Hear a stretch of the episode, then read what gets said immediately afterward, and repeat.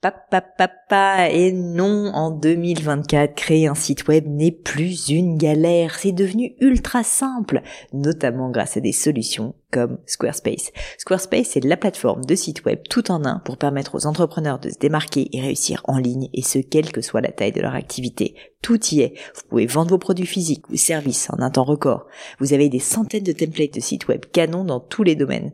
Vous pouvez créer vos propres campagnes email. Vous pouvez même vendre vos propres formations en ligne. Donc si vous voulez donner à votre business toutes les chances de se développer avec un outil à la fois performant et très simple d'utilisation, je ne peux que vous recommander d'aller sur le site squarespace.com. En plus, Squarespace vous offre moins 10% sur votre première commande de site web ou de domaine avec le code Pauline. N'hésitez pas et rendez-vous sur squarespace.com, code Pauline.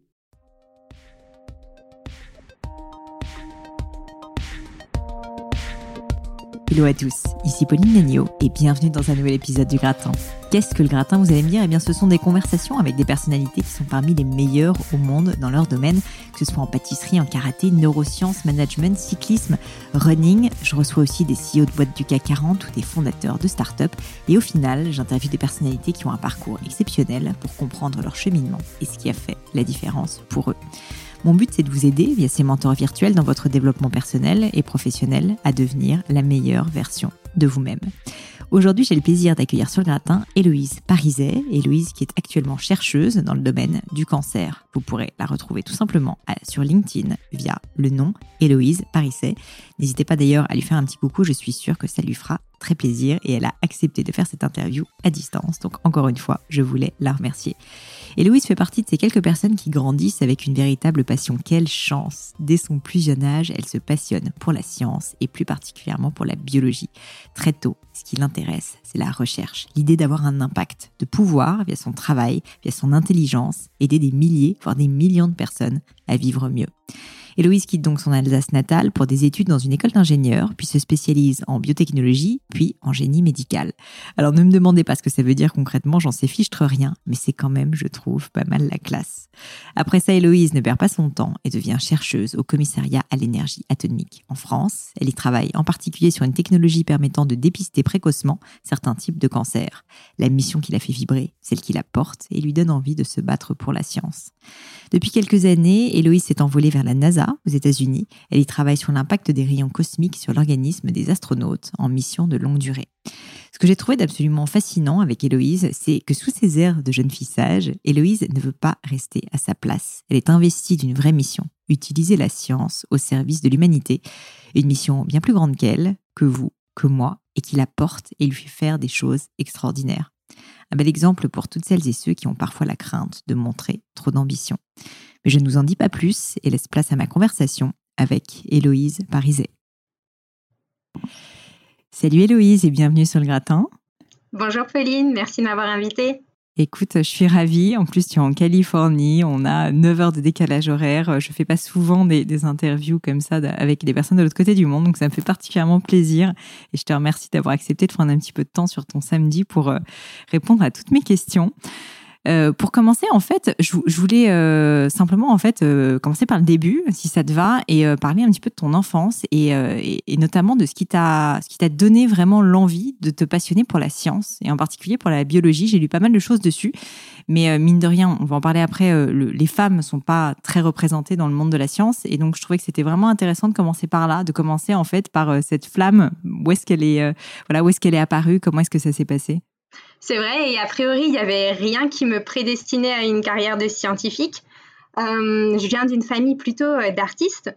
Donc, dans mon entourage, euh, il y avait des peintres, des sculpteurs, des, des, gens qui faisaient du théâtre, des profs. J'avais personne dans mon entourage qui était vraiment dans le monde des sciences. Mais hum, j'appréciais les sciences à l'école. En fait, j'appréciais un peu toutes les matières. On peut dire que je travaillais assez dur. C'était plutôt du, du, style bon élève. C'est ça, j'étais plutôt du style bon élève à essayer de faire plaisir à, à tous La première de classe que personne euh, ne supporte, c'est ça C'est ça. D'ailleurs, on, on, se moquait bien de moi avec mon petit vélo rose et mon gros sac à dos, tous mes livres, euh, euh toute petite et plein de livres sur le dos.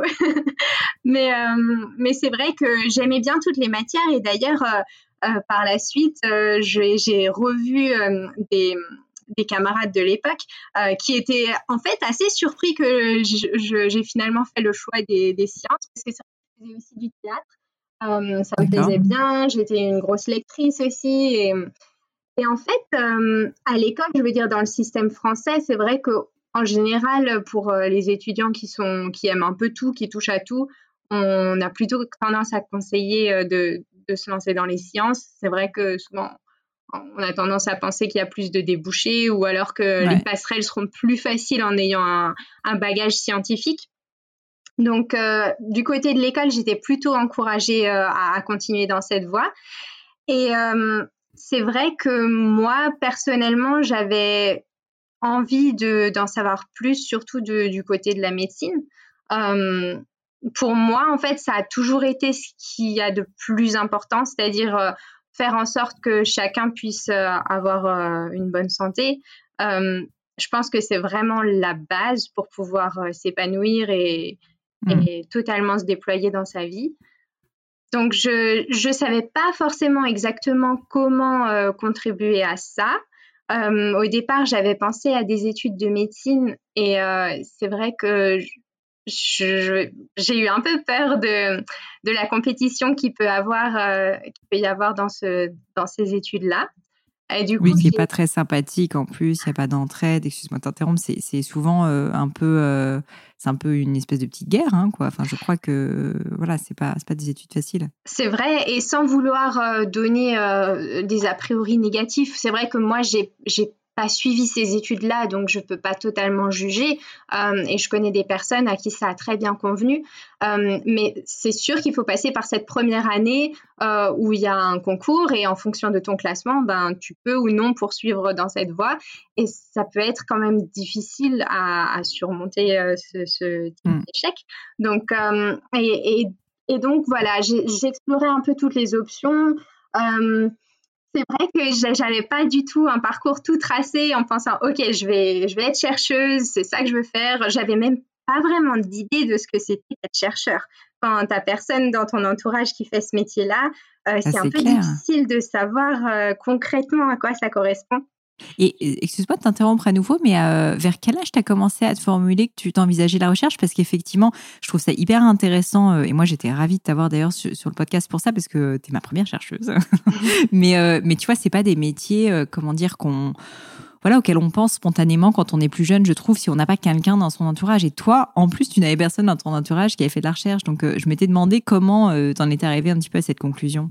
C'est vrai. En fait, c'est venu assez tard, je dirais, euh, pendant mes études d'ingénieur. En fait, au départ, j'ai commencé par une, école d'ingénieur. Et c'est là où, en fait, on est très exposé à des chercheurs parce que c'est nos hmm. profs et on se rend compte de ce qu'ils font.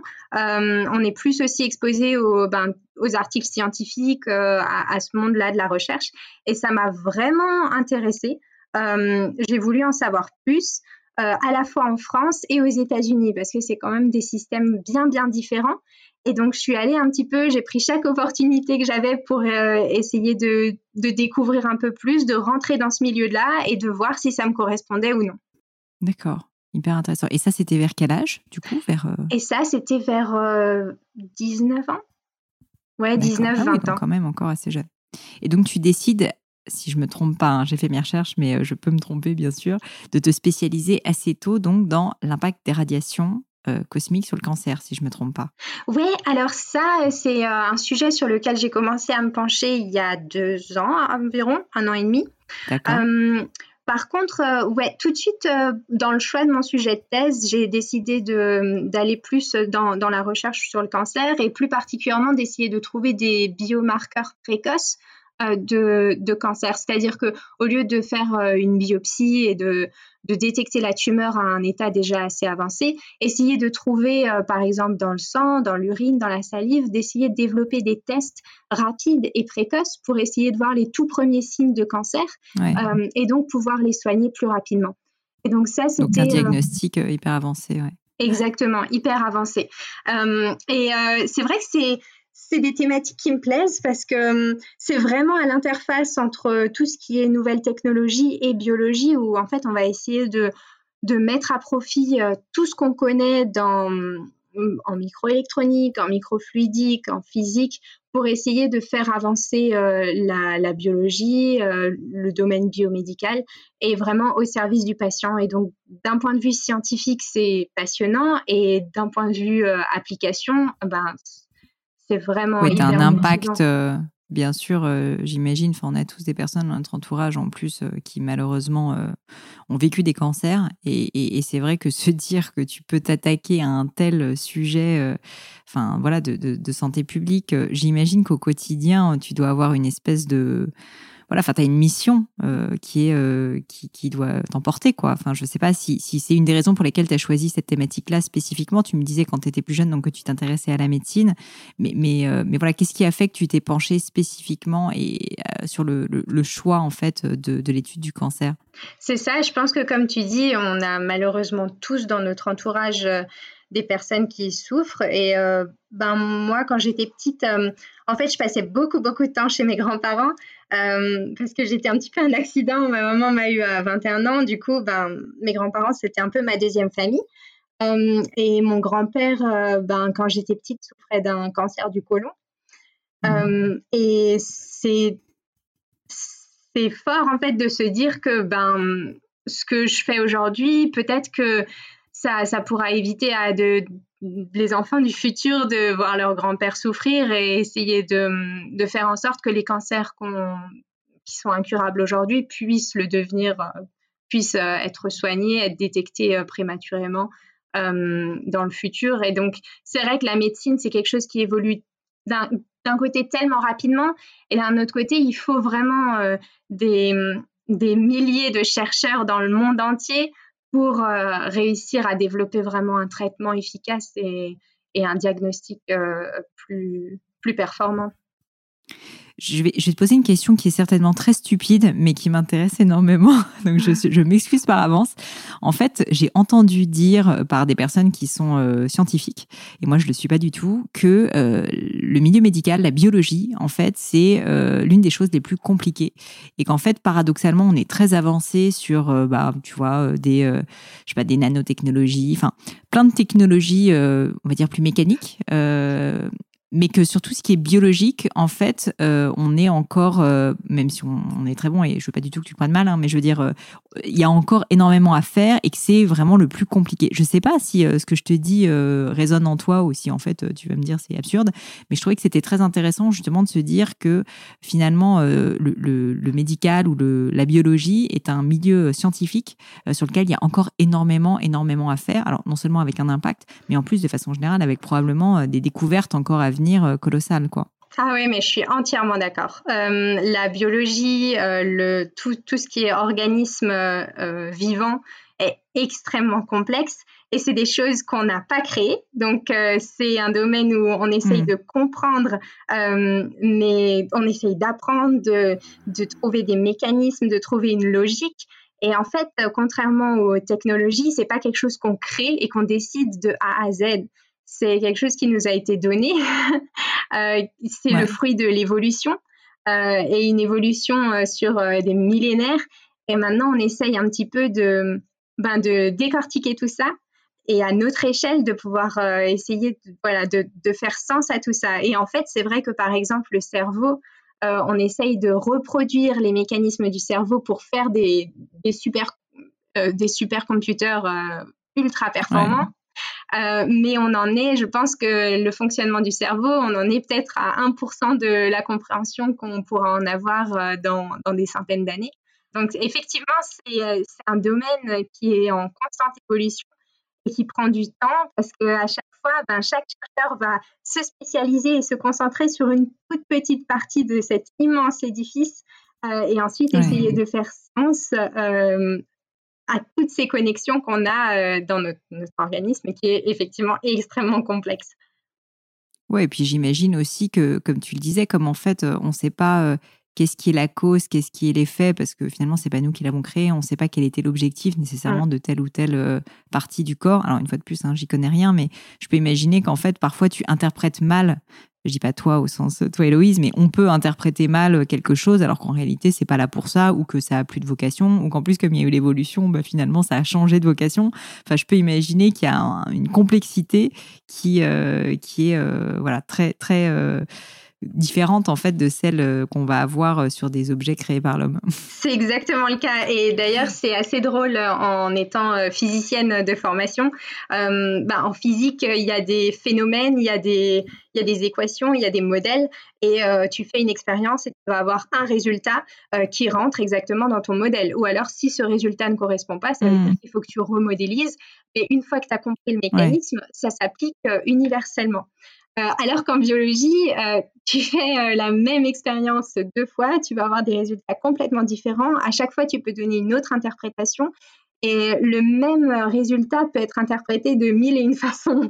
et c'est vrai que c'est et assez, euh, ça, ça rend euh, la discipline encore plus intéressante, mais euh, il faut rester ouvert et pas se démoraliser. Et c'est parfois pas évident parce que c'est des recherches qui prennent des dizaines et des dizaines d'années. Ouais, bah justement, je voulais t'en parler parce que bah, on sait bien que la, recherche, de façon générale, c'est n'est pas des métiers faciles et qui prennent du temps. Mmh. Et là, en plus, sur euh, des, sujets comme cela, je n'y connais rien, mais j'imagine que on n'est pas encore tout à fait prêt avant de bah, résoudre euh, ces soucis. En général, ça prend énormément de temps. Et donc, je voulais te demander, travailler sur des sujets aussi long terme, euh, bah, ça, nécessite d'être à la fois patient, passionné des, voilà, des, sujets qui nécessitent des années de travail. Euh, euh, c'est quelque chose en plus qu'on ne connaît pas trop, si tu veux, dans le monde du privé, où en général, bah voilà, faut avoir des résultats rapides, etc. Donc, je voulais te demander si euh, la lassitude parfois est quelque chose qui arrive et peut-être comment éviter justement tout mouvement de lassitude, comment éviter bah, parfois d'être frustré parce qu'on a l'impression que ça avance pas assez vite et qu'on aimerait juste secouer le cocotier et faire en sorte que ça marche. C'est vrai, non, c'est vrai, et c'est d'ailleurs en tant que scientifique, en tant que chercheur, c'est une question qu'on se pose souvent. Hein. Euh, comment ne pas se laisser démoraliser, et en, particulier euh, par le fait que on, a vraiment besoin de se battre pour euh, obtenir des financements, et mmh. les financements qui sont donnés à la recherche ne sont clairement pas, ne reflètent clairement pas le besoin. Euh, et donc, on a constamment besoin de déposer de nouveaux projets, euh, de, de, faire des propositions, en fait. Euh, et ensuite, on, on, attend tout simplement la sélection de voir si notre projet va être soutenu ou pas. Et je dirais que dans moins de 10% des cas, on est effectivement soutenu. Donc, il faut continuer à constamment proposer de nouvelles thématiques, de nouveaux sujets, jusqu'à ce qu'il y en ait finalement un qui soit sélectionné.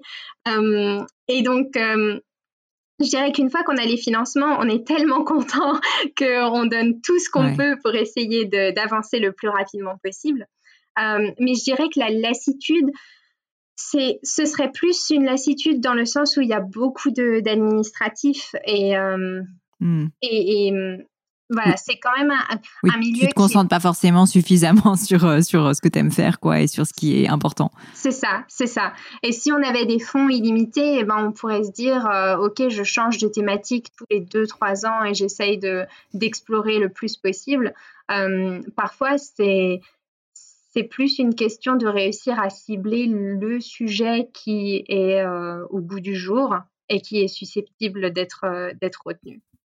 Et ça, pour que je comprenne bien, parce qu'une fois plus, j'y connais rien, en fait, c'est à la fois le, enfin, c'est le chercheur qui fait à la fois donc le travail de fond mm. de recherche, mais qui doit aussi euh, être le chef de projet euh, financier, quoi. Comme si tu étais réalisateur et producteur du film d'une certaine manière. C'est-à-dire que tu es à la fois là pour le financer et le vendre, mm. et en même temps, et en plus, on peut quand même s'imaginer que c'est pas du tout les mêmes personnes normalement qui devraient faire ça, parce que c'est pas les mêmes compétences. Je veux dire, euh, un chercheur, c'est quelqu'un d'hyper attentif aux détails, j'imagine. Enfin, je, je connais pas bien, mais c'est pas forcément quelqu'un euh, qui, qui, va apprécier euh, d'aller euh, vendre, sa, vendre son truc, quoi. Oui, tout à fait. Non, c'est vrai qu'on a un peu toutes les casquettes. Et donc, dans le monde de la recherche académique ou gouvernementale, comme moi à la NASA, il faut que le chercheur a en fait la responsabilité de trouver ses propres financements. donc, postuler mmh. à différentes bourses nationales et, et de différentes institutions. Euh, pour euh, ensuite euh, ben, réussir en fait à, avoir les financements nécessaires à la mise en place du projet et ensuite tout le travail aussi de reporting de participation aux conférences, publications, pour rendre public et disponible tous ces résultats et pouvoir faire avancer la recherche dans son ensemble à l'échelle internationale. Donc, c'est vrai qu'il y a une grosse, grosse partie de, de rédaction et de, de collecte de fonds euh, et mmh. aussi, ben, bien sûr, il faut qu'on propose un budget sur euh, plusieurs années. Euh, oui, c'est comme d'avoir ta petite entreprise, en fait, que tu finances, tu fais ta levée de fonds et ensuite tu dois te débrouiller. Enfin, c'est hyper. à la fois, c'est valorisant parce que du coup, tu es assez indépendant, j'imagine, mais quand même, ça veut dire que tu étais au four et au moulin, quoi. C'est ça, euh, exactement. C'est le prix à payer pour euh, son indépendance, c'est vrai. Euh, mm. Et, là, où ça devient un petit peu plus compliqué, c'est quand on commence à constituer des, équipes sur des projets pour lesquels on est financé sur un ou deux ans, par exemple. Et donc là, pendant qu'on est en train déjà de pendant qu'on fait la recherche sur le projet obtenu, il faut bien sûr penser en amont et essayer d'anticiper la suite pour ne pas avoir à, juste dire adieu à toutes les équipes euh, une fois que le projet est bouclé. Oui, bien sûr. Tu dirais aujourd'hui, euh, alors peut-être dans le cadre de la NASA ou quand tu as été euh, à, d'autres postes, mais que, finalement, ta répartition de ton temps entre le travail effectif que, tu arrives à faire sur la recherche et toute cette gestion de projet d'une certaine manière, et, de quel ordre? Je dirais que la gestion de projet prend au moins 50% du temps. Mmh. Hum, et euh, alors ensuite, ça dépend. Euh, là, on a d'autres personnes qui euh, nous ont rejoints dans l'équipe à la NASA. Donc maintenant, on peut consacrer encore plus de, je peux consacrer encore plus de temps à, la gestion de projet parce que je sais qu'il y a d'autres personnes qui sont là pour effectivement mettre les mains dans le cambouis et être au labo, sortir les résultats. D'accord. Mhm. Donc ça dépend aussi beaucoup de la taille des équipes. Bien sûr, bien sûr. Euh, je passe un peu du coq à l'âne, mais euh, j'avais lu une phrase quelque part que je crois est de toi et qui m'a pas mal marqué. Et je me dire si c'est effectivement de toi. Tu, disais quelque chose comme un jour un professeur à la fac m'a dit, vous savez Héloïse, il faut savoir rester à sa place. Et moi j'avais qu'une envie, c'était de me barrer. Aujourd'hui, je suis très contente de ne pas être restée à ma place et je vous encourage à faire de même. Et je, alors déjà, je ne sais pas si cette phrase est effectivement de toi. Si, c'est effectivement de moi, oui. c'est vrai. Génial. Et euh, est-ce que tu peux me raconter du coup les circonstances euh, de cet échange et comment euh, bah justement t'es pas resté à ta place entre donc cette petite fille sur son vélo rose qui faisait bien ses devoirs et qui avait l'air justement peut-être tu vois de suivre le destin tout tracé qui, qui était fait pour elle et puis ce coup de gueule à ton prof ce qui est quand même pour une bonne élève une sacrée tu vois un sacré risque. Oui, alors pour être totalement honnête, euh, quand il m'a sorti ça, je n'ai rien dit. D'accord, tu te l'as dit dans ta tête. Très bien. euh, mais oui, les circonstances, c'était euh, pendant mes premières années euh, à la fac en Alsace, donc la, fac locale de ma région. Je, en fait, j'avais une petite graine qui a été déposée dans ma tête. j'avais pris connaissance d'une école d'ingénieurs à, à Paris qui s'appelle le SPCI, l'École supérieure de mhm. physique et de chimie industrielle, euh, et qui est euh, une école euh, assez particulière parce que c'est extrêmement pluridisciplinaire. Donc en fait, contrairement au, parcours classique scientifique, on n'a pas à choisir entre physique, chimie, biologie, mais on a plutôt une formation vraiment de, de, corrélation entre toutes les disciplines pour essayer de voir si on peut aller un peu plus loin en ayant une vue globale euh, à travers toutes les disciplines. Et donc, euh, c'est vrai que c'était un petit peu euh, l'école de mes rêves à ce moment-là. il y a eu plusieurs prix Nobel qui sont sortis de, cette école. Ah et, et, moi, déjà, rien que Paris, j'y étais encore jamais allée. c'est vrai qu'avec avec mes parents, on voyageait vraiment pas beaucoup. Donc, euh, ça me semblait. Oui, parce que ce qu'on n'a pas dit, c'est que tu étais en Alsace, c'est ça, quand tu étais plus petite? C'est ça, oui, c'est ça. Je, je, suis alsacienne. Et donc, euh, pour moi, c'était un grand pas. C'était quelque chose que je ne pensais pas forcément réalisable, mais en tout cas, j'avais envie de me donner les moyens d'essayer au moins et de ne pas regretter d'avoir tenté. Euh, et, à ce moment-là, il y a un, prof à, ma fac à, à, ce, à cette époque-là qui m'avait dit bah, tu sais, euh, il faut faire attention de, savoir quand même rester à sa place. Et, avec du recul, je me dis, mais c'est quand même terrible de dire, de conseiller à des étudiants de savoir rester à leur place parce que qu'est-ce que ça veut dire c'est quoi en fait notre place? Je pense que c'est vraiment la place qu'on se donne. Et je ne vois pas pourquoi on se restreindrait soi-même à tenter des, à tenter des choses si on s'en. Enfin, ce serait dommage de regretter de ne jamais avoir tenté, je pense. Mmh et tu as des exemples peut-être de choses justement où tu as tenté, où tu n'es pas resté à ta place et où tu t'es bah, sorti de ta zone de confort, quoi? Peut-être en allant aux États-Unis, je ne sais pas. Oui, tout à fait. Mmh, oui, il y a eu plusieurs exemples comme ça de choses que je pensais pas réalisables, où je pensais clairement que j'allais me planter. Mais malgré tout, ben, j'ai quand, même, j'ai quand même essayé et au final, ça, ça, a fonctionné. Et donc, la première chose, c'était d'aller passer ces entretiens à Paris euh, d'aller dans une école euh, où j'avais jamais mis les pieds, alors mmh. que la plupart des étudiants euh, s'étaient préparés pour ça pendant des années et des années. et donc, aller passer les entretiens, avoir la bonne nouvelle d'être prise, et alors là, je, je m'y attendais carrément pas du tout. Et puis ensuite, pendant ma thèse, de postuler à, des prix, à des bourses pour avoir un petit supplément pour les recherches, c'est pareil, il y a quand même une grosse compétition. Je pensais pas du tout que que j'allais pouvoir euh, en bénéficier. Euh, et puis venir aux États-Unis, c'est vrai que euh, postuler pour un post-doctorat à la NASA, ça non plus, je ne pensais pas que ça allait marcher, mais comme dit, c'est vrai qu'il faut toujours tenter. Alors bien sûr, il y a aussi beaucoup d'échecs, hein, des bourses de recherche que j'ai déposées et que j'ai pas obtenues, il y en a des dizaines. mais malgré tout, parmi tout ça, il y a certaines choses qui marchent et ces mmh choses-là font que finalement ton parcours de vie va vraiment, vraiment changer. Mmh. Si on en prend un peu de recul justement sur le fait de pas rester à sa place, c'est une idée que j'aime beaucoup. Euh, ça rejoint quand même un peu euh, une idée d'ambition. Et je trouve ça hyper intéressant de se dire que même dans un milieu comme la recherche, où finalement tu peux, on peut se dire, en tout cas quand on, on peut avoir des a priori justement en étant issu du milieu du privé, tu vois, que la recherche en fait c'est des métiers en fait qui sont sur des temps tellement longs qu'au final tu as l'ambition de réussir, tu vois, à atteindre ton, ton, ton projet et à, aider, mais, euh, mais tu, tu peux en fait bah, rester cantonné finalement dans, bah, dans une ligne qui est celle que, sur laquelle tu as commencé à travailler. Et je trouve ça très intéressant de se dire que, bah non, en fait, euh, même et peut-être surtout dans, dans, des milieux, dans des secteurs comme celui de la recherche, en fait, euh, il y a une certaine importance euh, de, de l'ambition et de vouloir faire bouger les choses, tu vois, et de vouloir ne pas rester à sa place. C'est vrai. Et puis les choses aussi changent tellement vite, et surtout dans le milieu de la recherche, parce que tout, effectivement, tout est rendu euh, disponible, tout est centralisé. Et donc, il y a des recherches qui se passent au Japon, euh, aux US, en Europe, n'importe où, dans, n'importe quel organisme de recherche. Chaque jour, il y a de nouvelles découvertes. Et donc, en tant que chercheur, il faut bien sûr se mettre au goût du jour et se dire, OK, donc maintenant, à, cette heure actuelle-là, ce qu'on est capable de faire, comment je peux essayer d'aller un peu plus loin et d'essayer d'encore améliorer les choses.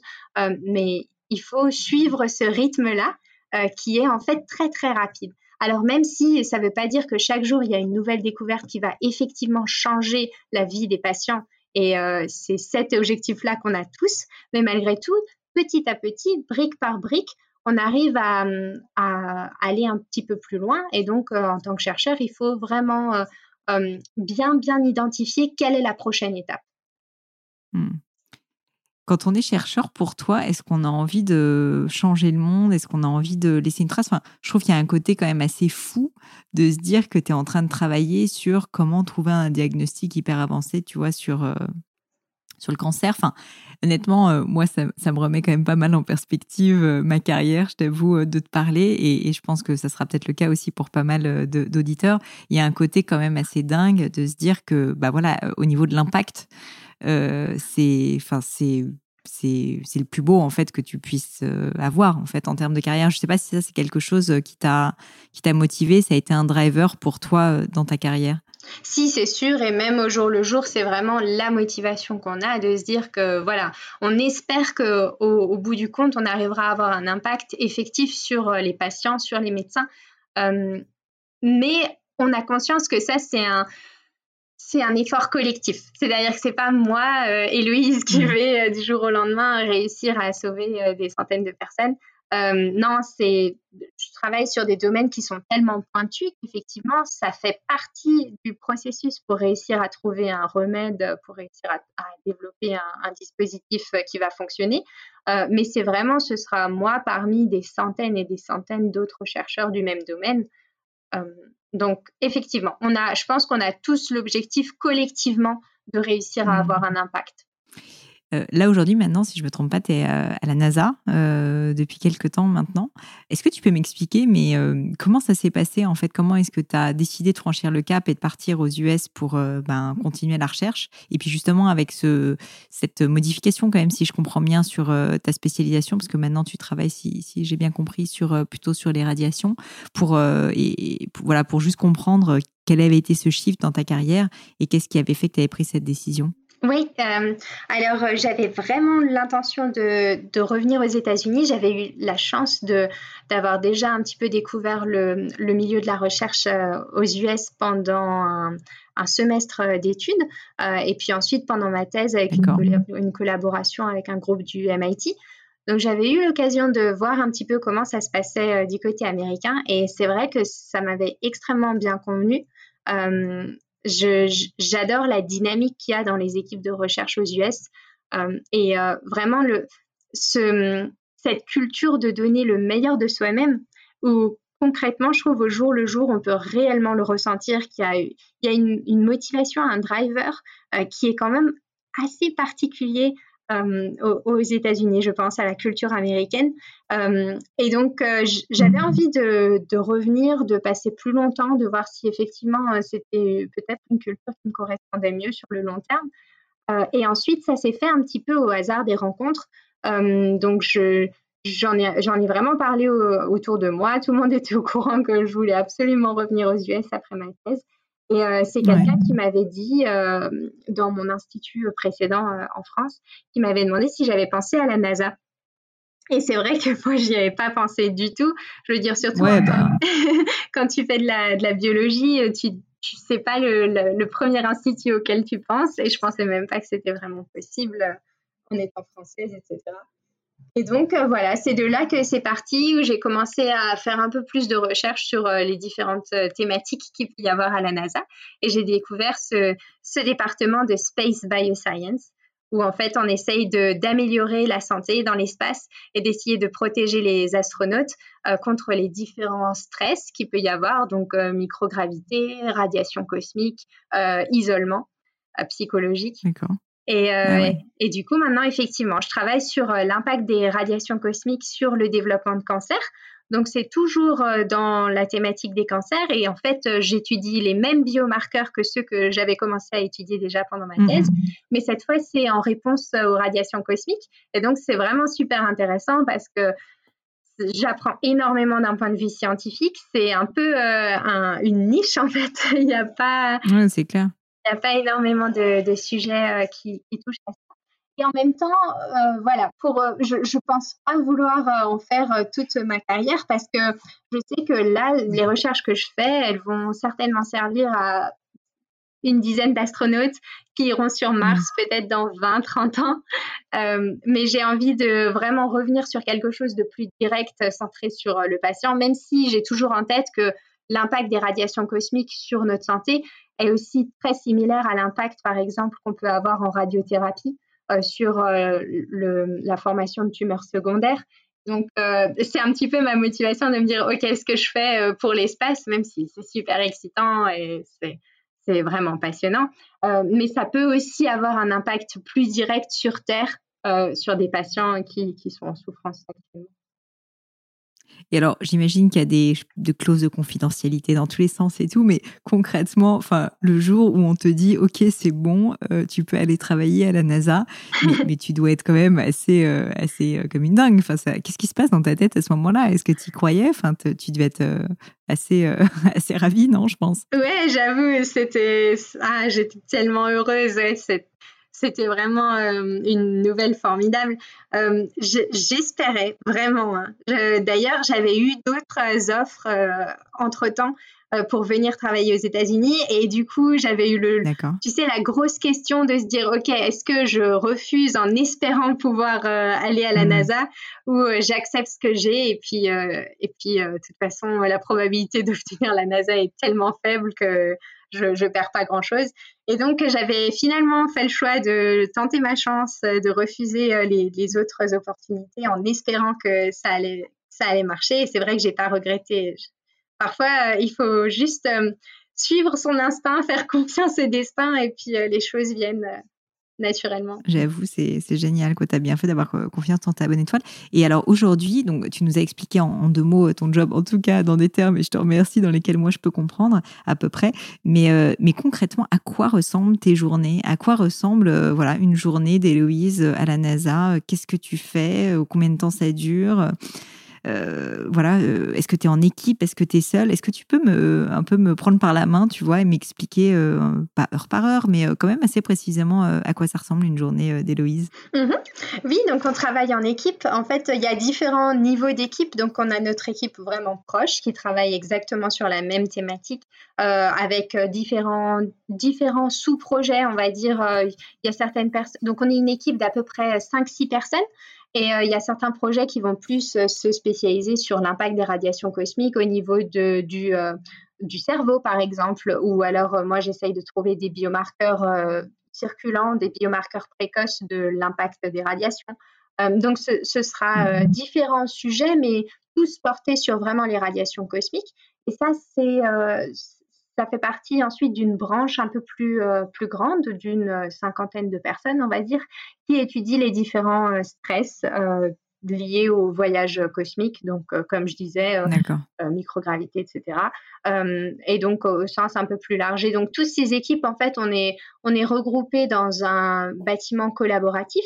Et donc comme ça, on peut avoir pas mal d'équipements en commun et énormément d'interactions entre les équipes. Euh, et donc concrètement, en fait, nos journées, euh, c'est finalement quand même plutôt euh, au bureau à ben, écrire de nouveaux projets, faire des propositions, construire des, budgets pour essayer d'avoir d'autres financements pour les projets du futur, et puis aussi analyser toutes les données qu'on peut collecter pour essayer de, comprendre, parce que maintenant, on a des, des, technologies et des instruments qui sont tellement sophistiqués qu'en quelques minutes, on peut collecter euh, des, milliers de data. Et ensuite, il faut essayer de faire le tri dans tout ça et d'interpréter vraiment euh, toutes ces données pour répondre aux, questions qu'on se pose. Oui, donc le souci à ce stade, c'est pas tellement euh, de récolter des infos, c'est plus d'essayer de les trier, de les rationaliser et d'en tirer surtout, j'imagine, des enseignements qui te permettent tous les jours d'avancer un petit peu plus, quoi. C'est exactement ça, oui. Tu disais euh, quand même, euh, quand on a commencé à parler de la NASA et des US et du fait que tu voulais retourner aux US, que ça m'a un peu marqué que tu disais que tu, trouvais quand même que la, recherche et l'état d'esprit aux US étaient assez différents. Est-ce que, euh, est que pour toi, le, métier de recherche, justement, est fondamentalement différent aux États-Unis et en France? Enfin, on, dit souvent que les études sont pas les mêmes, que l'état d'esprit américain n'est pas le même, et c'est pas pour jeter la pierre à l'un ou à l'autre pays, mais juste pour comprendre justement quelles sont les différences en fait que toi tu constates ayant travaillé dans les deux pays dans le milieu de la recherche? Oui, alors en tout cas, euh, par rapport aux expériences que j'ai pu avoir, et j'imagine que d'un laboratoire à un autre, ça peut aussi être extrêmement différent, peut-être même encore plus que d'un pays à l'autre. Mais en tout cas, dans les laboratoires où j'ai pu euh, avoir accès, euh, j'ai eu l'impression que c'est vrai qu'aux États-Unis, déjà, d'un point de vue juste de l'éducation, en fait, les études pour, avoir un doctorat, ça, prend en général beaucoup plus longtemps. Euh, les thèses sont plus euh, sur une période de 5-6 ans. Euh, en France, en 3 ans, on, obtient son diplôme de doctorat après, master. donc, c'est vrai que rien que de ce point de vue-là, les perspectives sont un peu différentes. C'est-à-dire qu'aux États-Unis, souvent, on va, on va prendre son temps d'avoir accès à différentes thématiques, à vraiment avoir euh, tout de suite les, pieds dans le bain, on va dire. Euh, c'est comme euh, quand, j'ai pu faire six mois d'études aux US. En fait, j'étais pratiquement jamais en cours. et la plupart du temps, j'étais directement associée à un labo. Et en fait, les, les, cours que je choisissais, c'était exactement en fonction des problématiques que j'avais concrètement dans mon projet de recherche. et donc, très, très tôt, c'est exposé à ça. ce qui te permet d'avoir une vue vraiment pratique, concrète. Et en même temps, j'ai adoré pouvoir avoir les deux parce que je trouve qu'en France, on a vraiment un bagage euh, euh, théorique extrêmement solide qui fait que derrière, ben, tu peux euh, assez rapidement acquérir les compétences pratiques, mais tu sais que tu as le, bagage pour comprendre toute la théorie qu'il y a derrière. Mmh, mmh, mmh.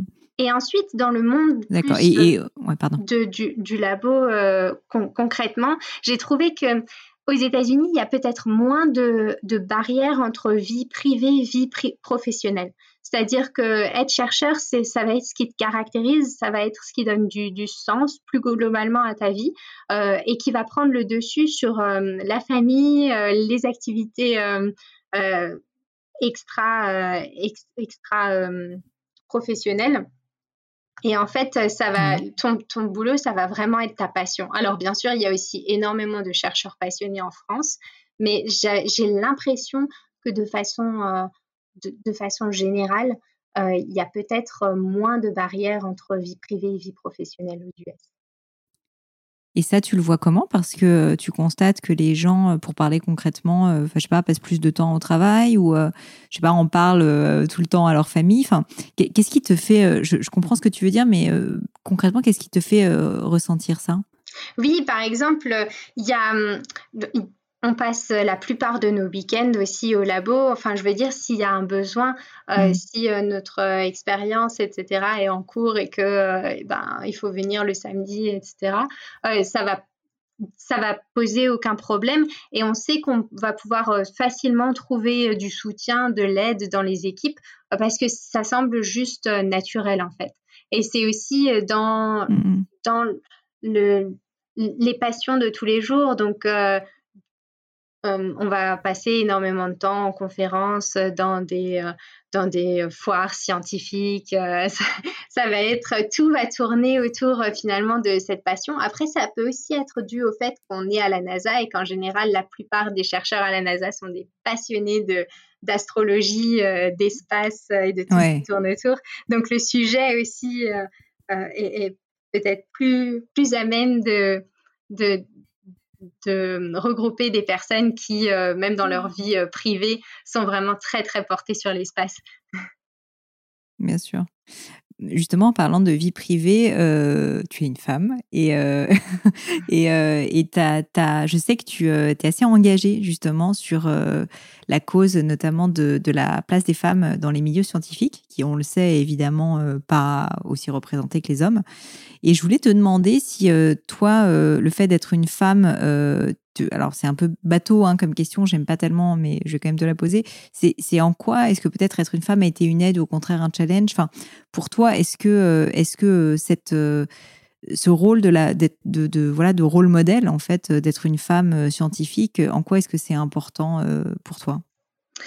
C'est vrai que j'ai pas vraiment eu d'obstacle durant mes études, etc., en tant que femme pour euh, se lancer dans, des, dans un milieu scientifique. Alors peut-être que ce qui a aidé aussi, c'est le fait d'avoir toujours été en interaction avec euh, la biologie, où euh, on, sait que c'est un domaine qui, en général, attire aussi plus de femmes. Donc en général, dans mes études, mmh. il y avait à peu près 50% de femmes et d'hommes dans les promotions.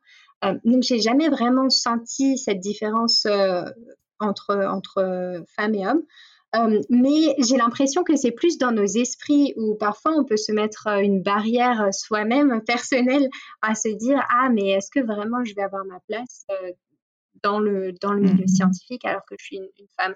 Et c'est vrai que c'est pour ça que je j'ai vraiment j'aimerais qu'on montre plus de rôle modèle féminine juste pour montrer que en fait c'est totalement possible et il n'y a vraiment aucune barrière à se mettre parce qu'il n'y a aucune raison de, euh, de se restreindre.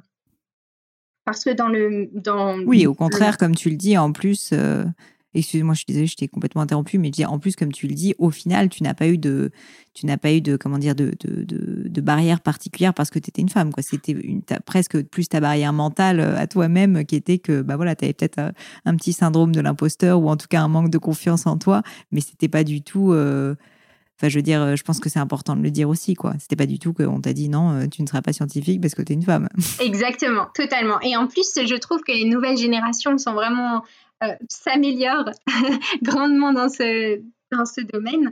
Et donc, au niveau des études, en tout cas, j'ai jamais ressenti de différence entre une femme et un homme.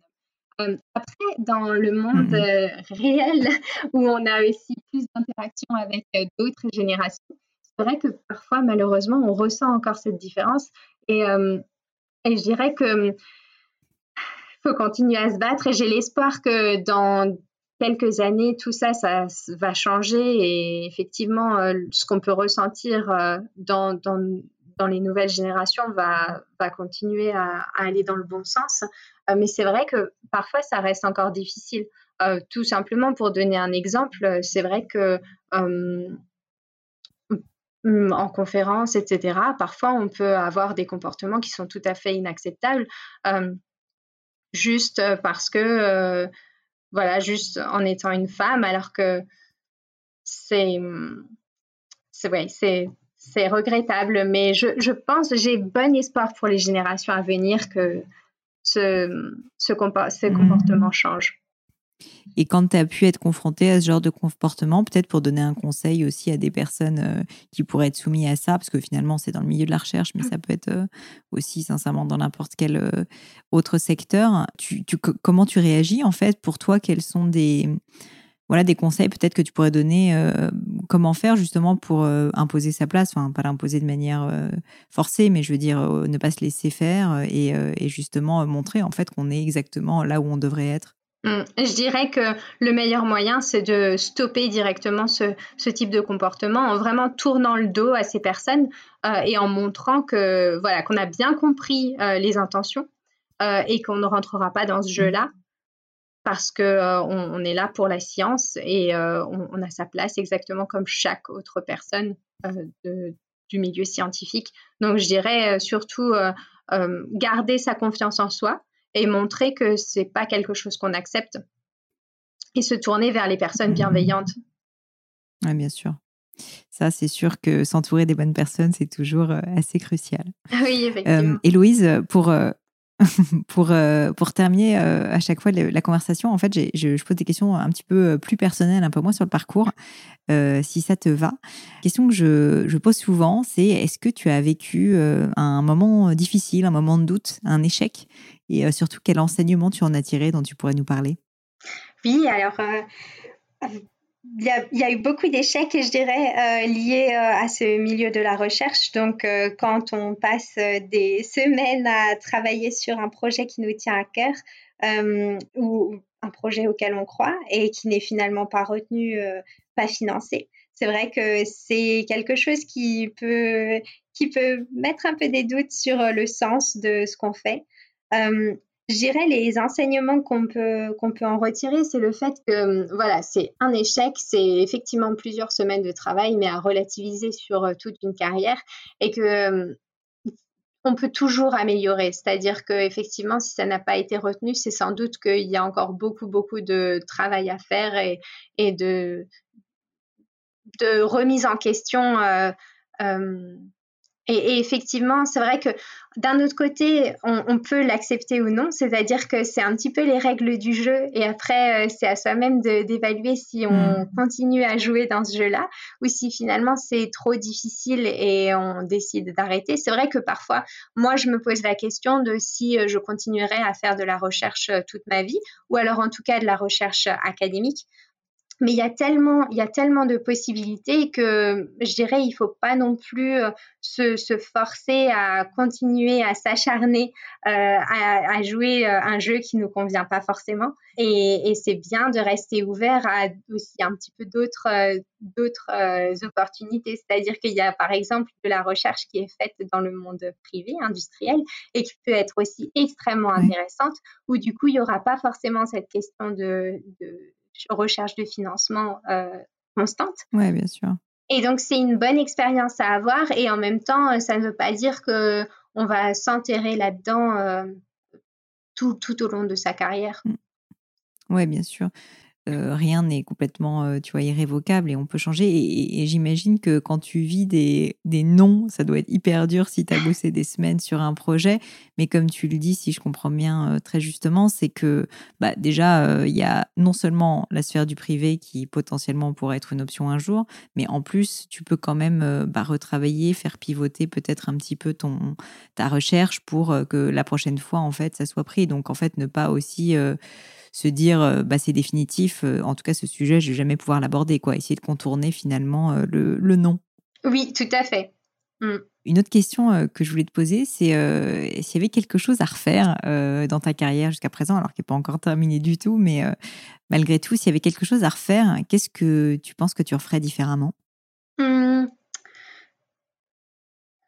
Je pense que, alors, c'est pas forcément exactement ce qu'on la première chose à laquelle on penserait dans une carrière, mais je dirais que un, regret que je pourrais avoir, c'est de ne pas avoir été suffisamment ouverte sur, euh, sur tout ce qu'il y a euh, autour, en fait. Euh, c'est-à-dire que j'ai toujours été extrêmement investie dans chaque étape de mes études et de ma carrière.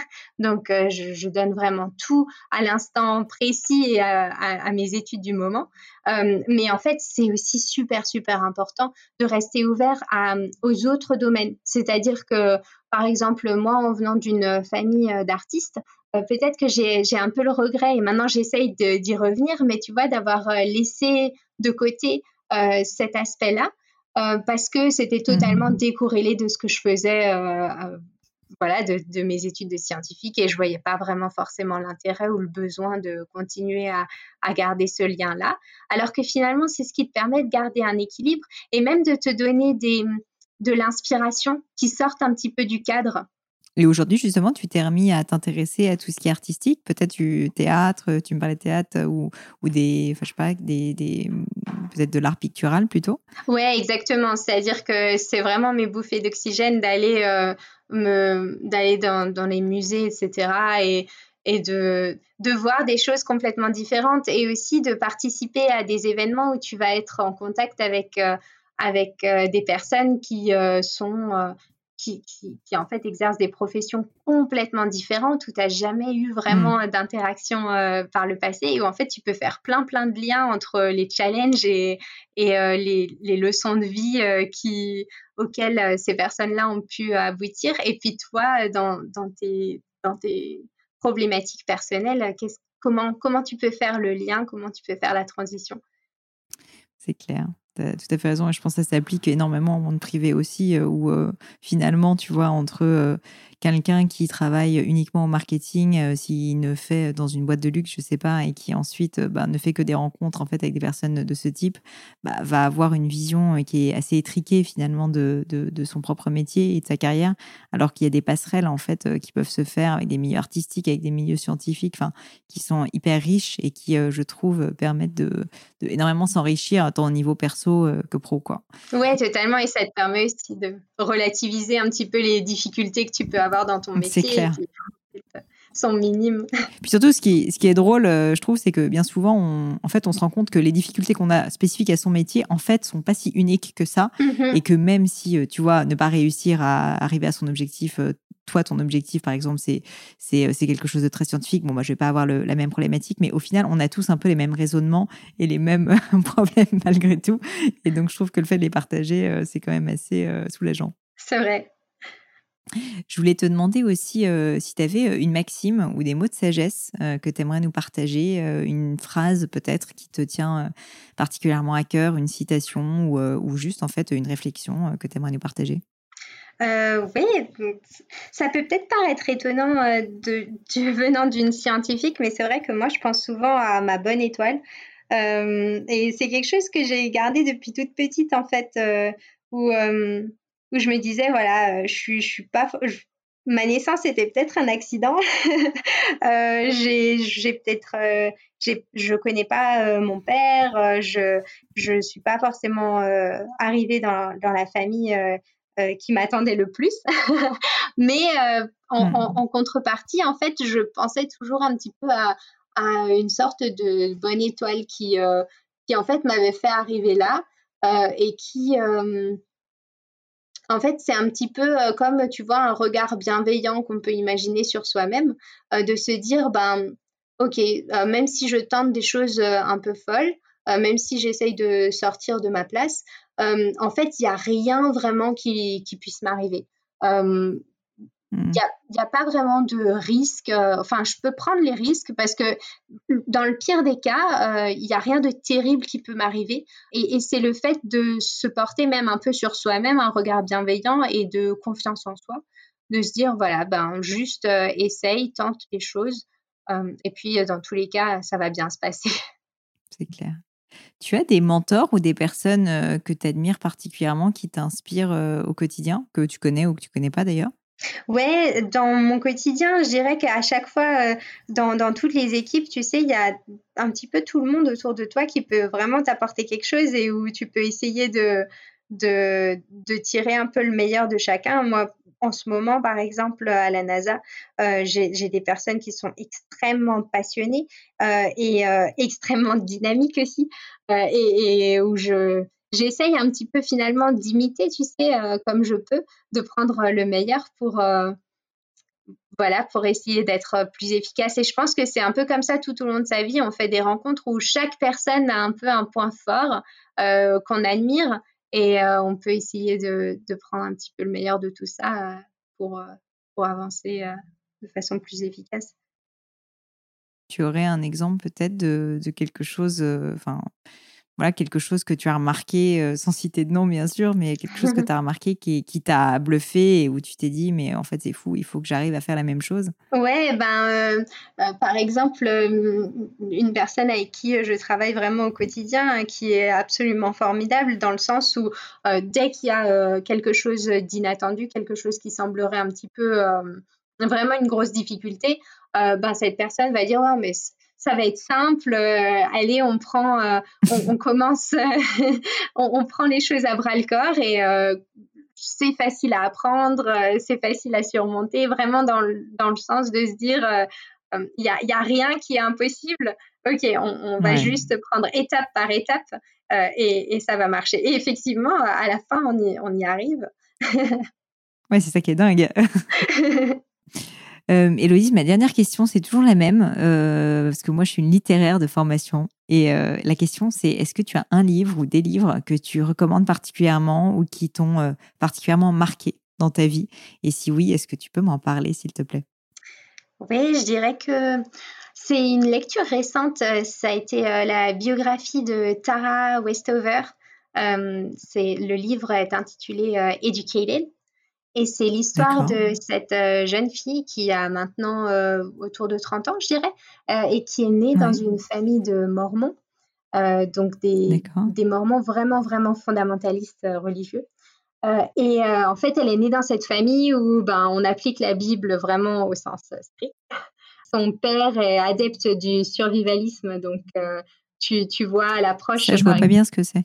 Euh, c'est-à-dire euh, à, l'approche euh, du, du, nouveau millénaire, par exemple, son père est persuadé que tout va s'effondrer, donc il ah faut faire des réserves alimentaires pour, pour les dix prochaines années.